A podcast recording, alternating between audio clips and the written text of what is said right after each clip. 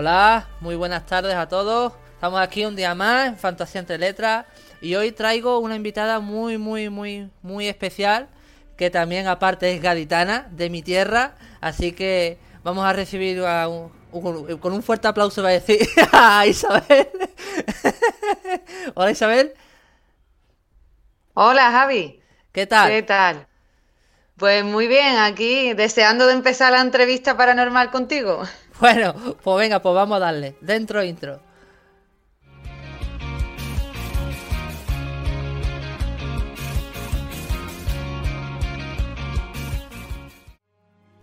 Bueno, ya estamos. Ya estamos aquí.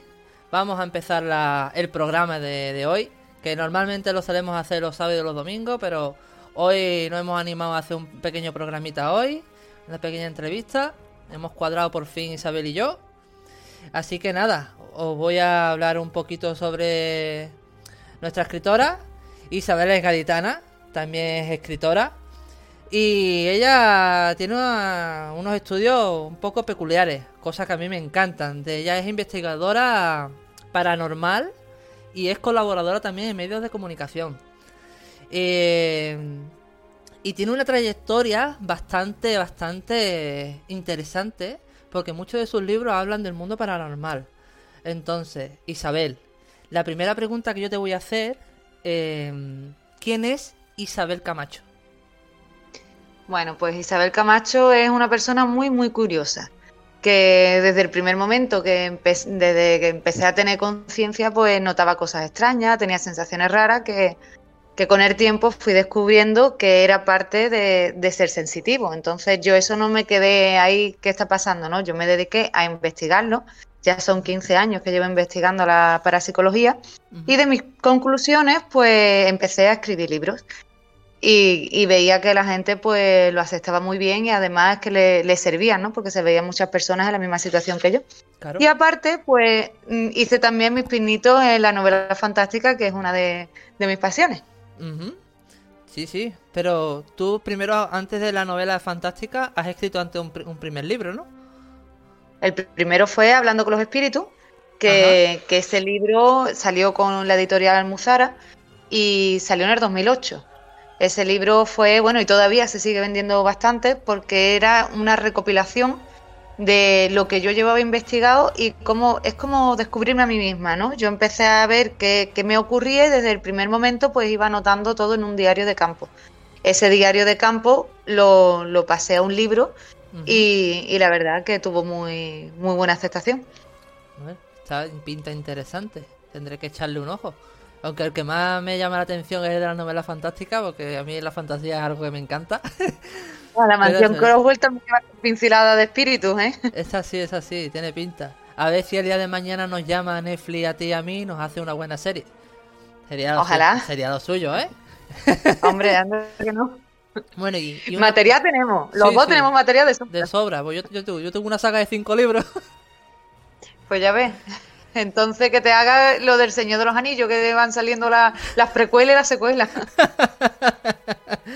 Bueno, yo tengo otra preguntita, porque de esto, la verdad que de este mundo entiendo poco, pero lo poquito que sé, pues lo me gusta también compartirlo.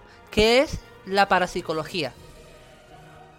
A ver, la parapsicología es lo que estudia eh, los fenómenos paranormales. Ahí dentro entra, mm, es un campo muy amplio, porque la parapsicología no es solo hablar de espíritu, entran todo lo que son misterios, enigmas, todas esas cosas. Lo que pasa es que no es una ciencia como tal, ni, ni está reconocido como una carrera universitaria, aunque ya hay universidades por ahí que te dan títulos y tal, pero en sí no es una... A ver, como te digo, profesión sí puede ser, ¿no? O no me quiero explicar más. Una profesión, el que se dedica a esto es un profesional y tiene su profesión dentro de la parapsicología. Pero todavía a día de hoy no es una titulación ni es ni es una ciencia, ciencia cierta. Es un campo que investiga fenómenos paranormales, cosas extrañas y sin explicación. Vale, vale, vale. ahora sí me queda claro de todo. Simplemente es investigar los sucesos paranormales. De Exacto, los enigmas, dichas, dichas personas o, el entorno tuyo en sí, ¿no? También serviría. También hay definiciones, definiciones más técnicas, ¿no? Que te pueden decir un montón de palabrería para adornarlo, pero básicamente es eso. Es investigar cosas que son extrañas, que no tienen explicación y buscarle nosotros la explicación. Vale, vale, vale. Algo similar, ¿no? Bueno, lo que hace en Cuarto Milenio el... Este, ¿cómo es? El... Iker Jiménez, ¿no? El Iker Jiménez. Claro, Iker Jiménez presenta un programa de parapsicología y, y si lo ves, pues verás que es un campo muy amplio la parapsicología toca enigmas de la historia, ya podemos hablar de pirámides, podemos hablar de ufología, podemos hablar de una amplia gama de, temas que entran dentro de la parapsicología. Vale, vale, vale. Está bastante interesante el campo y, y más cuando te estás eres investigadora de parapsicología y encima escribes libros de, de para, paranormales, o sea, ya es, ya es lo más de lo más. Yo me he centrado más en el tema de los espíritus, porque te digo, es muy amplia. Bueno, ahora estoy tocando un poquito la ufología, porque el próximo libro lleva cositas de ufología, pero yo me he centrado siempre en lo que es la percepción paranormal de, de los espíritus. Aunque me encanta, ¿no? Porque ya si hablas de enigmas, de la historia, ya te puedes encontrar de todo. Claro, claro, claro. Pero está todo muy interesante. Bueno, y a pesar de, tus investigaciones y de todo de, la, de estos paranormales, también has realizado diversas mm, colaboraciones en la prensa, en radio, en, tu canal de YouTube también, ¿no? Cuéntanos un poquito de... Pues exacto, yo el primero fue en Radio Los Barrios, la desaparecida ya Radio Los Barrios. Estuve dos años dirigiendo y presentando un programa que se llamaba El Libro de los Secretos y, era un libro de, un programa, perdón, de, de parapsicología que entrevistaba a compañeros, a investigadores presentábamos libros todo enfocado a, este tema y contábamos pues básicamente investigaciones y, un poquito, ¿no? Introducir la parapsicología. Y ese estuve durante dos años con muy buena audiencia. Ya a partir de ahí pues seguí haciendo colaboraciones en periódicos como Noticias de la Villa, después con compañeros también, en canal de YouTube también he colaborado en varios programas y ahora actualmente estoy en área televisión, en área campo de Gibraltar, que estoy colaborando pero en cultura. Estoy llevando un programa de cultura, no de parapsicología, entrevistando a artistas de aquí de la zona, comarcales, y que a ti te espero un día también en mi programa, por supuesto. que aunque estés lejos, también eres de aquí. Me, pilla lejos, pero bueno, por videoconferencia se puede hacer también. Sí, sí, estamos en ello. Esta temporada queremos hacer videollamadas también en el programa. Está bien, está bien. Conmigo cuenta. tengo, tengo yo aquí mi, mi libro aquí. Me falta marcarlo. Claro, bueno, pero el libro lo tendrás que presentar también en mi programa. Hombre, claro, claro. Eso espero. Yo también he hecho mi, mis presentaciones y todo aquí. Me voy buscando aquí un poquito en la vida en Barcelona, que aquí todo esto es muy grande y cuesta un poquito más moverse, pero una vez que te acostumbras al mundillo ya sabes por dónde tirar. Claro, pero bueno, es que mm, esté donde esté, la verdad que abrirte paso en, la literatura es, difícil. Sí, sí, es un campo que, que es muy constante y tiene que estar ahí dedicándole mucho tiempo. Y ese es el problema de todo el mundo, el tiempo. Sí, pero, bueno, precisamente eh, el organizar el podcast, el canal de Twitch, el YouTube, es por abarcar más redes sociales y al fin y al cabo para que se nos conozca más, se nos escuche más, nuestros libros lleguen a más gente. Al fin y al cabo el objetivo de esto es, eso, es que se nos conozca. Y claro, difundir. Exactamente, difundir sea, porque ya es abarcar, contra más redes sociales, al fin al cabo es tiempo que hay que dedicarle, pero contra más redes sociales abarques, más, más gente mm, te escucha, o te ve, o te lee. Así, ah, pues mira, el libro de, Isabel Camacho, el libro de Javier Naranjo, y, y así vamos jugando. Es que es así, es que tenemos que estar presentes en todas las redes sociales que podamos, como tú bien dices, porque el que no lo vea en Facebook, que lo vea en Instagram, y el que no que lo vea en Twitch, pero algunos seguro que lo ve que no lo conocía. Algunos seguro que, cae y, ah, pues mira, pues me interesa el libro, me lo voy a comprar. Y así vamos poquito a poco y vamos sumando. Claro que sí. Bueno, Isabel, eh, ya, ya has comentado que, escribiste tu primer libro en, en 2008 y yo te iba a hacer la pregunta de cuándo publicaste tu primer libro y qué clase de experiencias paranormales tuviste para inspirarte para escribirlo.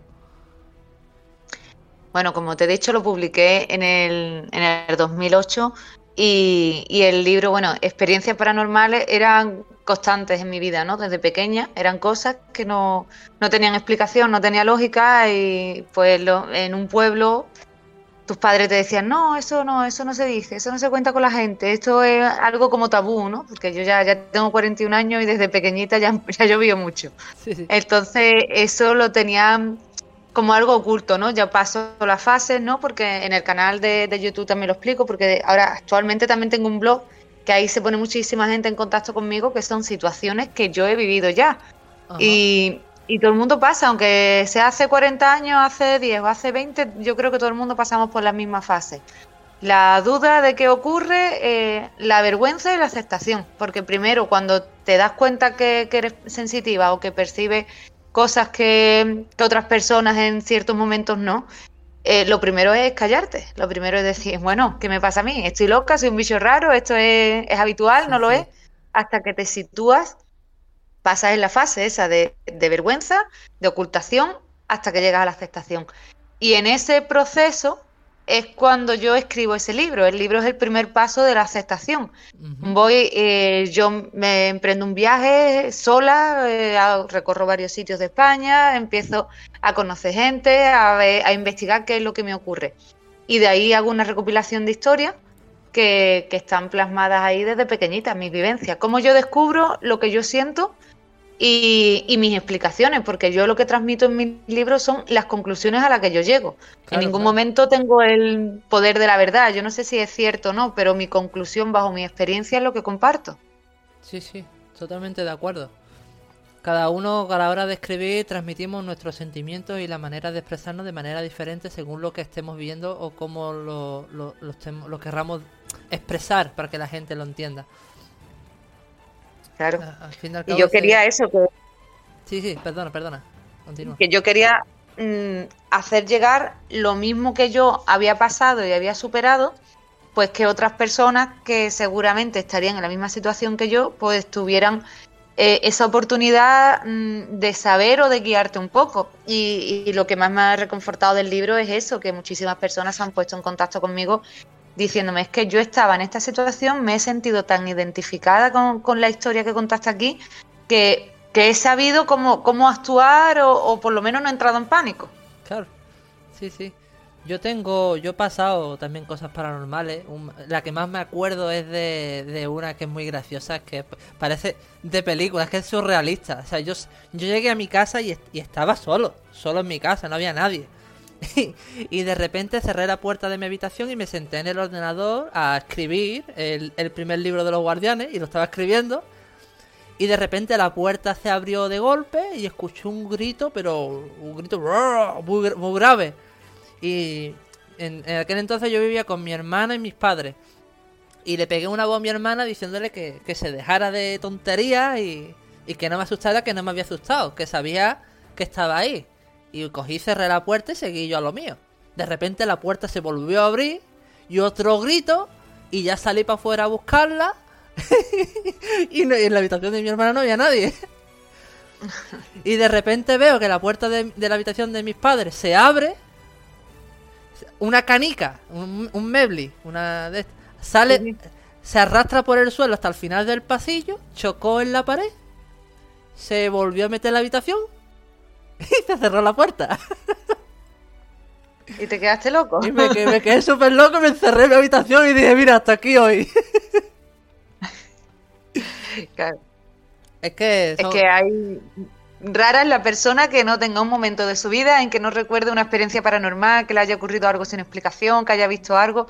Es que yo creo que así el 90% y el 10% que te dice, no, yo no creo, es porque le da miedo. no sé, mira, yo te lo cuento y mira, se me siguen poniendo los pelos de punta y no te, no te exagero, ¿eh? Es que, vamos, fue un pasote. Esa tarde, tarde-noche, porque fue como a las 8 de la tarde o así, fue, fue muy heavy. A la como a las dos horas apareció mi madre con mi padre. y dije, pero tú no estabas en la habitación. o sea que... Ah, tú estabas solo en la, vivienda, no estaba nadie en la casa. Nadie, nadie, nadie. Y después tú, yo, cuando ya estaban mis padres allí y mi hermana, yo me puse a buscar ese esa canica. y yo no encontré ninguna canica. o sea, ¿cómo, cómo, cómo, cómo, explico yo eso luego? Yo lo cuento, pero porque ahora me hace gracia, pero en aquel entonces estaba cojonado perdido. Claro, es que, y te pasarían seguramente 20.000 dudas por la cabeza de qué hago, lo digo, no lo digo, van a pensar que estoy loco, me lo he inventado, es real, todas esas cosas pasan por la cabeza. Sí, sí, me he encontrado gente que a lo mejor se ha abierto un poco más y ha contado cosas así paranormales y después yo me he animado y he contado eso que me pasó.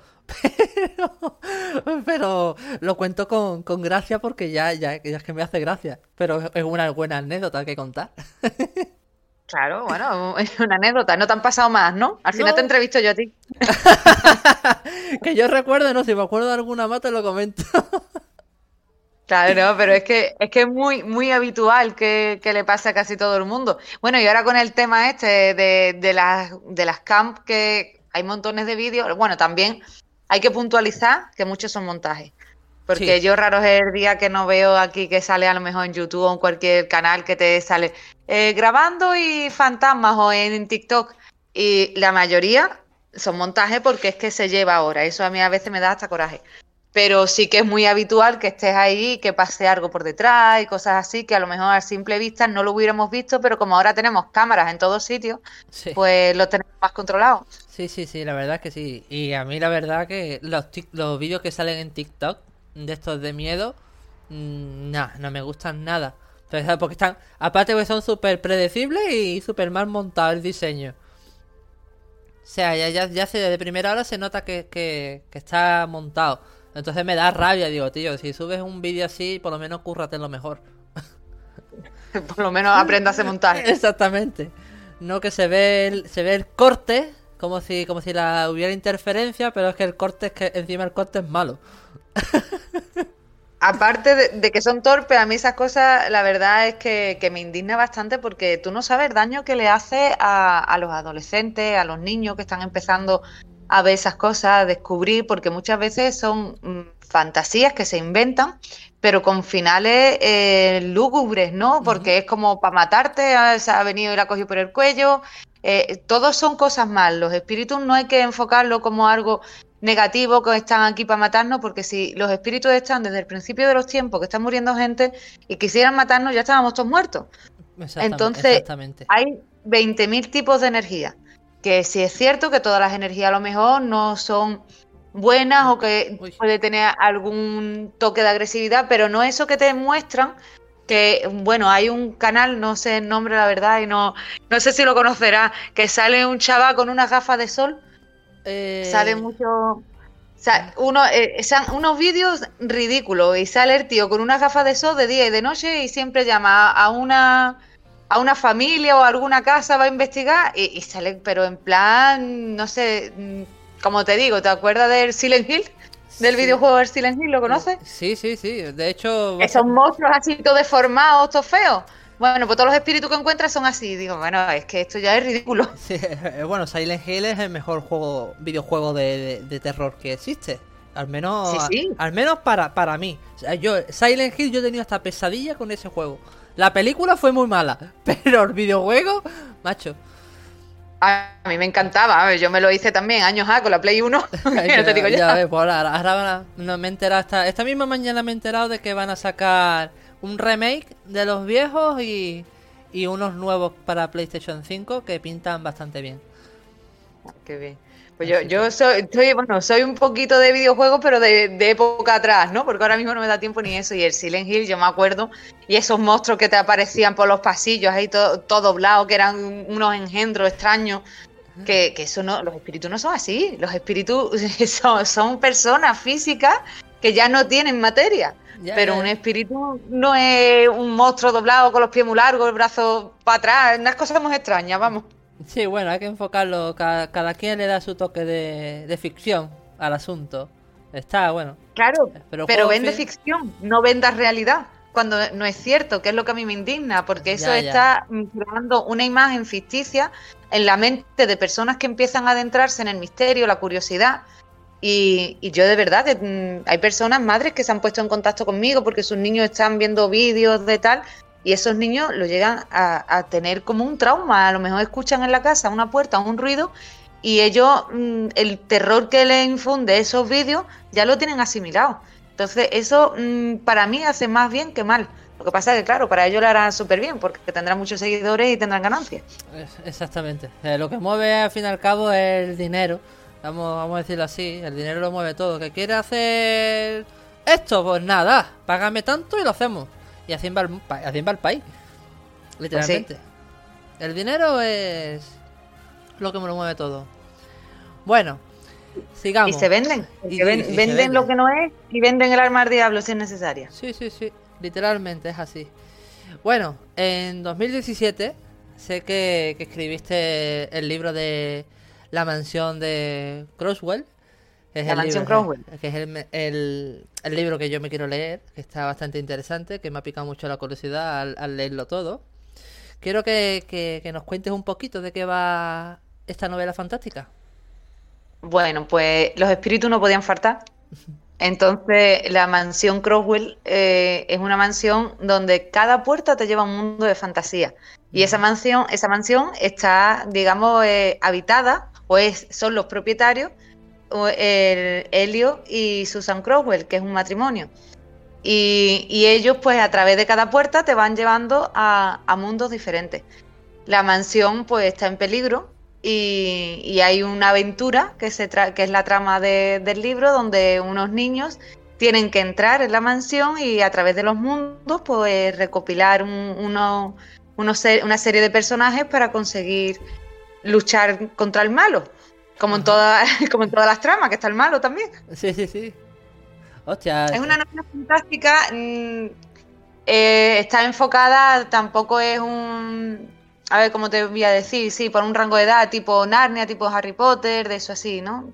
Entonces yo pues. soy muy infantil porque a mí me encanta. Los dibujitos todavía me encantan, vamos. Ah, bueno, pero eso es un Ether Club. Yo todavía sigo viendo las películas de Disney. sí, la pongo con mi hija y muchas veces me quedo yo viéndola. sí, sí, sí. Así que bueno, pero está pinta muy interesante el libro. Sobre todo, más que a Harry Potter o a las crónicas de Narnia, lo de la puerta sí, pero más, más, más, más llama, o sea, lo identifico más como algo como, como, esta serie.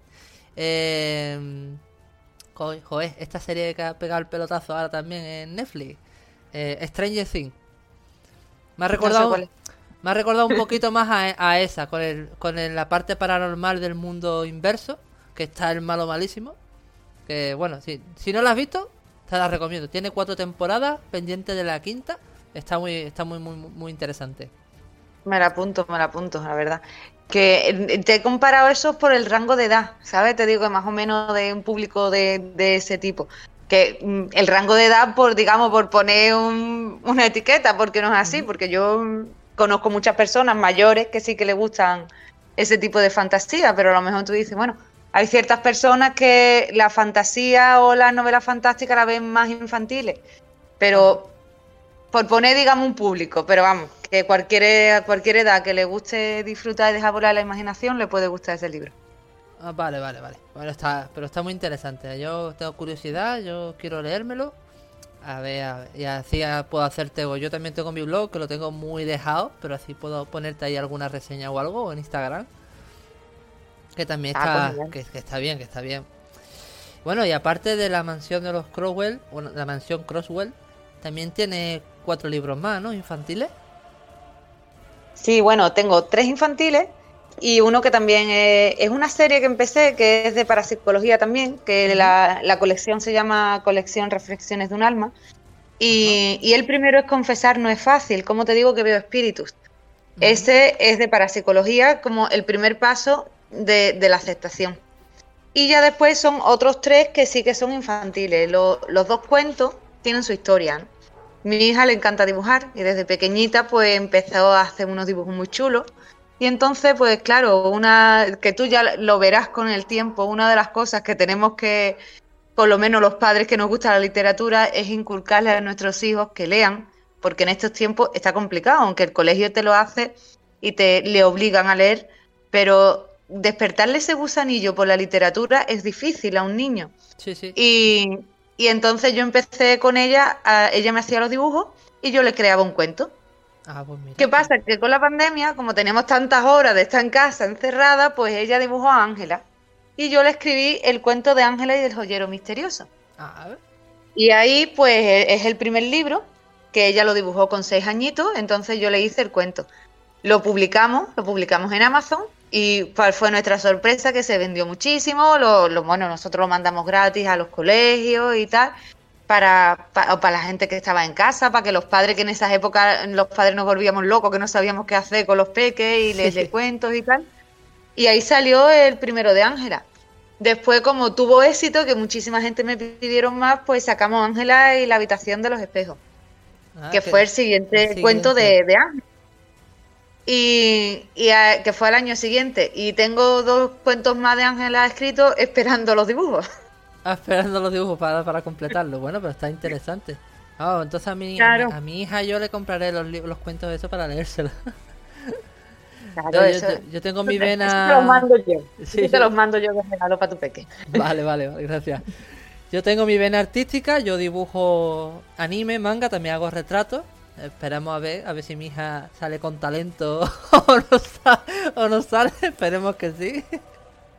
Algo, algo, algo tiene que sacar, no te preocupes. Pero también influye mucho lo que tú le vayas enseñando. Porque si tú te va viendo a ti de escribir, te va viendo de dibujar. A ver, yo dibujo lo justo y necesario. No es que haga un monigote, pero tampoco dibujo bien. Eh, mi marido sí, mi marido sí dibuja un poquito mejor y bueno, y el siguiente cuento de cuentos de terror terrorífico son ilustraciones que se ve, hombre, si tú eres un profesional, sabes que no son ilustraciones, son dibujos de personas como mi marido y mi hija, que yo los he incluido en el libro, pero que, que más bonito de que yo escriba el cuento y que lo hagamos en, familia. Claro, claro, sí, efectivamente. Pero vamos, a mí sí me va a ver, me, va, me va a ver trabajar en casa, me va a ver escribir, me va a ver dibujar, porque yo, sobre todo en Navidad, recibo muchos encargos de retratos, entonces me, me va a ver, me va a ver mucho. Y aparte que a mí me gusta, pues, casi toda mi casa está decorada con, dibujos míos. Mira, aquí, a ver si se me ve bien la mano. Este cuadro de aquí, este, es para que no se ve bien. Esa es mi, mujer con su ahijada. lo dibujé yo, se, lo ah. regalé. Es que no se, no se ve bien, no se ve bien. se ve un cuadro, pero no se puede apreciar. Se ve, muy lejos, sí. Pero sí. Bueno, y también tengo entendido que tienes una colección, ¿no? Que estás abriendo, que ya está empezada, de, reflexiones de, un alma, con el primer libro que se llama Confesar. ¿eh? ¿eh? Confesar no es fácil. Confesar no es fácil.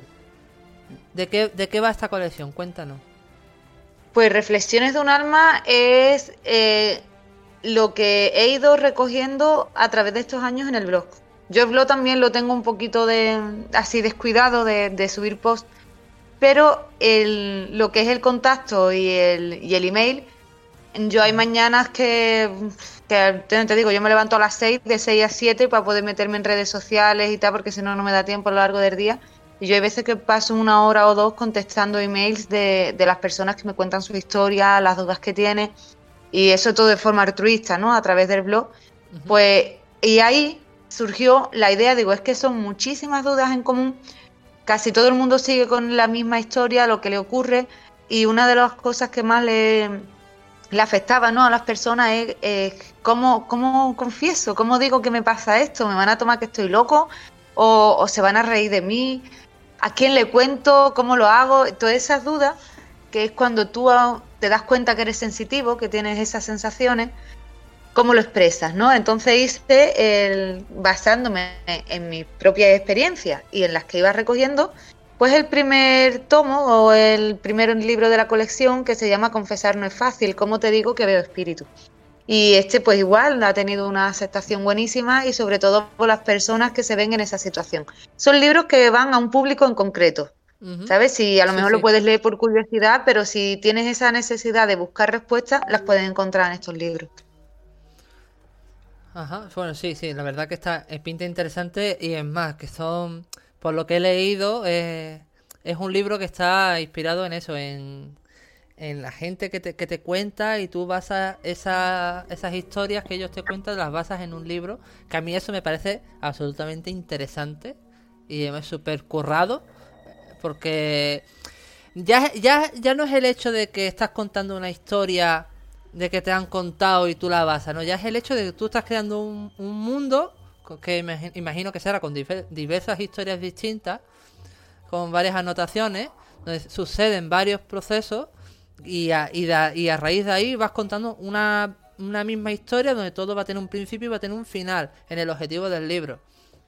Cosa que me parece muy, muy, muy interesante en este tipo de campo, porque no, no uno todos los días lee libros paranormales o se encuentra con libros de este tipo. Eh, hay gente que sí es verdad que este, este tipo de mundo le, le, choca un poco y le, le echa para atrás, sinceramente.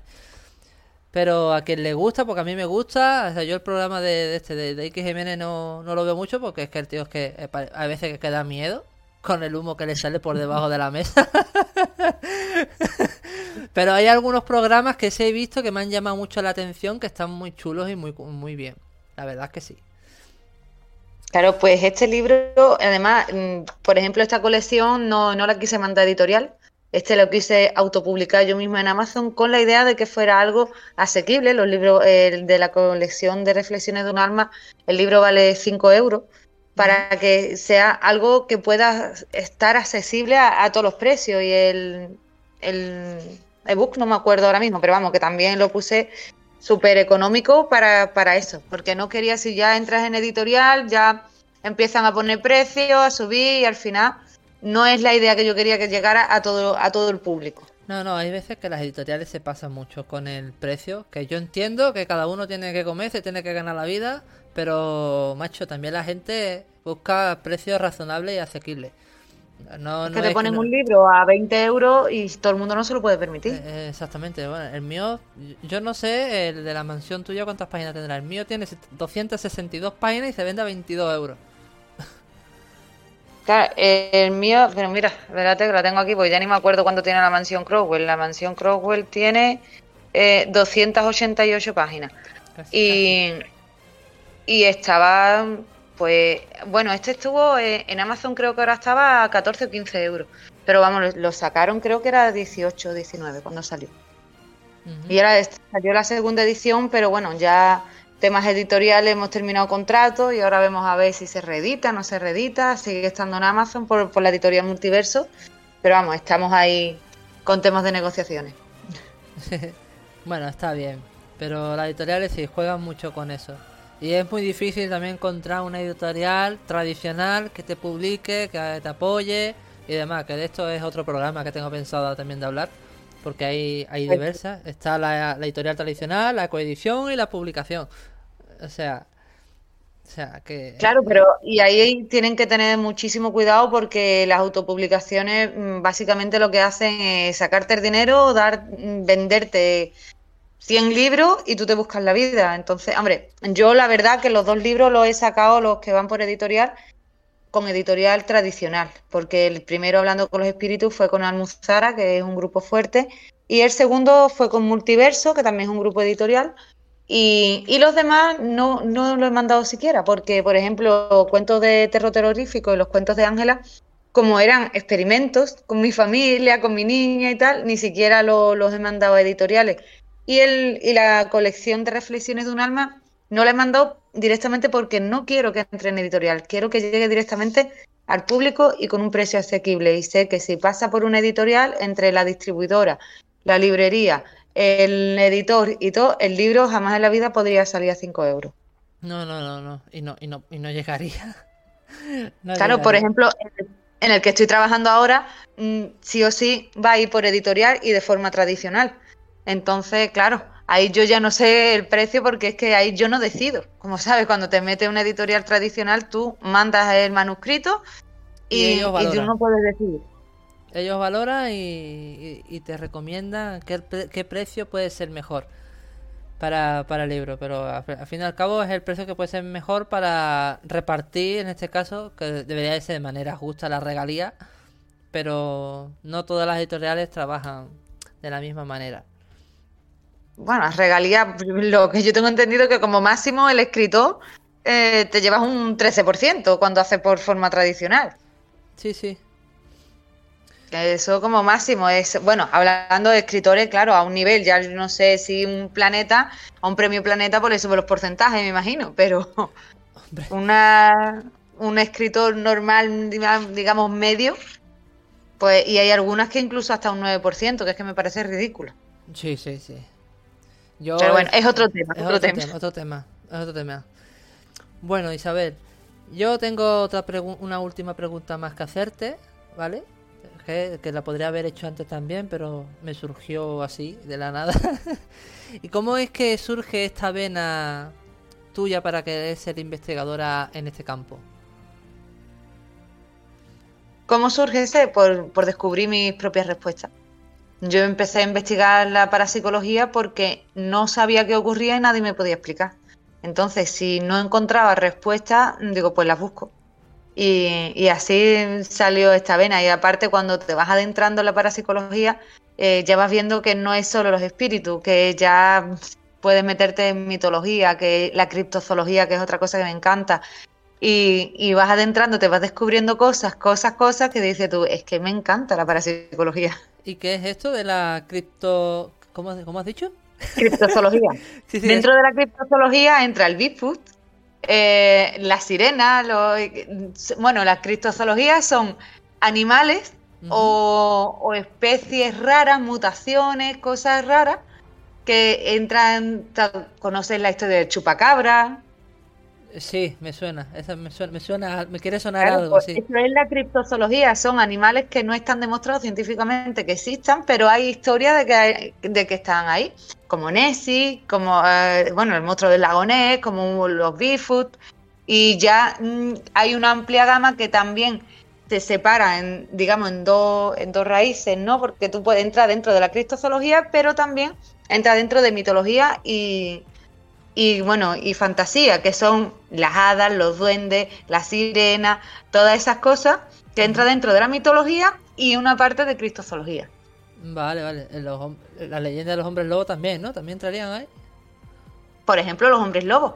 Si existiera un hombre lobo, ahora mismo sería un animal de cristozoología. Vale, vale, que no Pero en verdad eso entra dentro de leyenda o de mitología. Pues bueno, mitología tampoco entra. es que es un campo súper amplio. Te puedes buscar ahí eh, los vampiros, también está dentro de la cristozoología. Sí, como chupacabra, que es un animal que, se habla sobre todo en América Latina, de esa, es un animal misterioso que aparece por la noche, que mata al ganado, que tiene, le deja unas marcas y le chupa la sangre.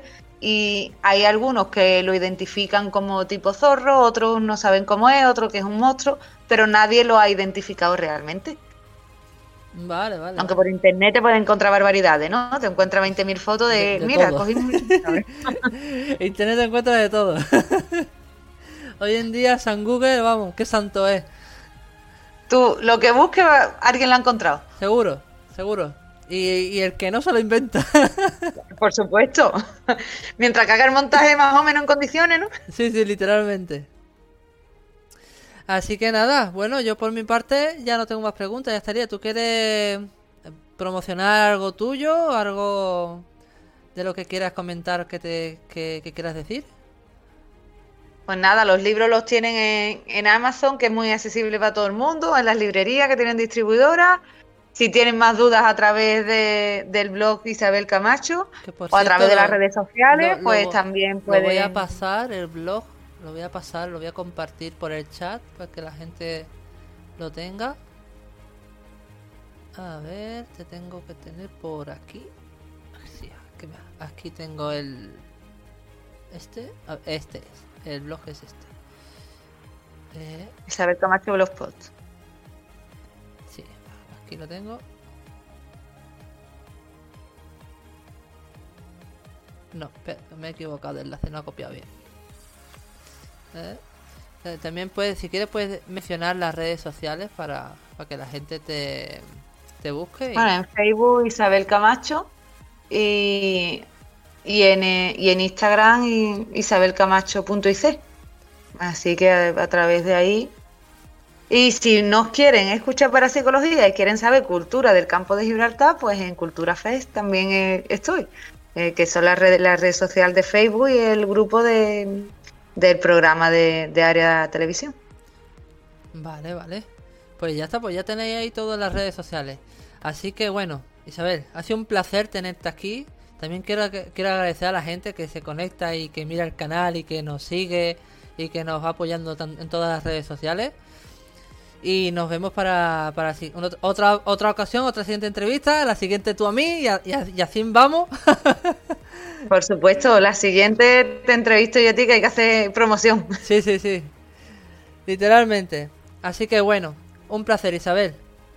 Muchas gracias Javi. Pues nada, nosotros nos vemos mañana en el siguiente programa que hablaremos de otro tema interesante. Así que hasta luego.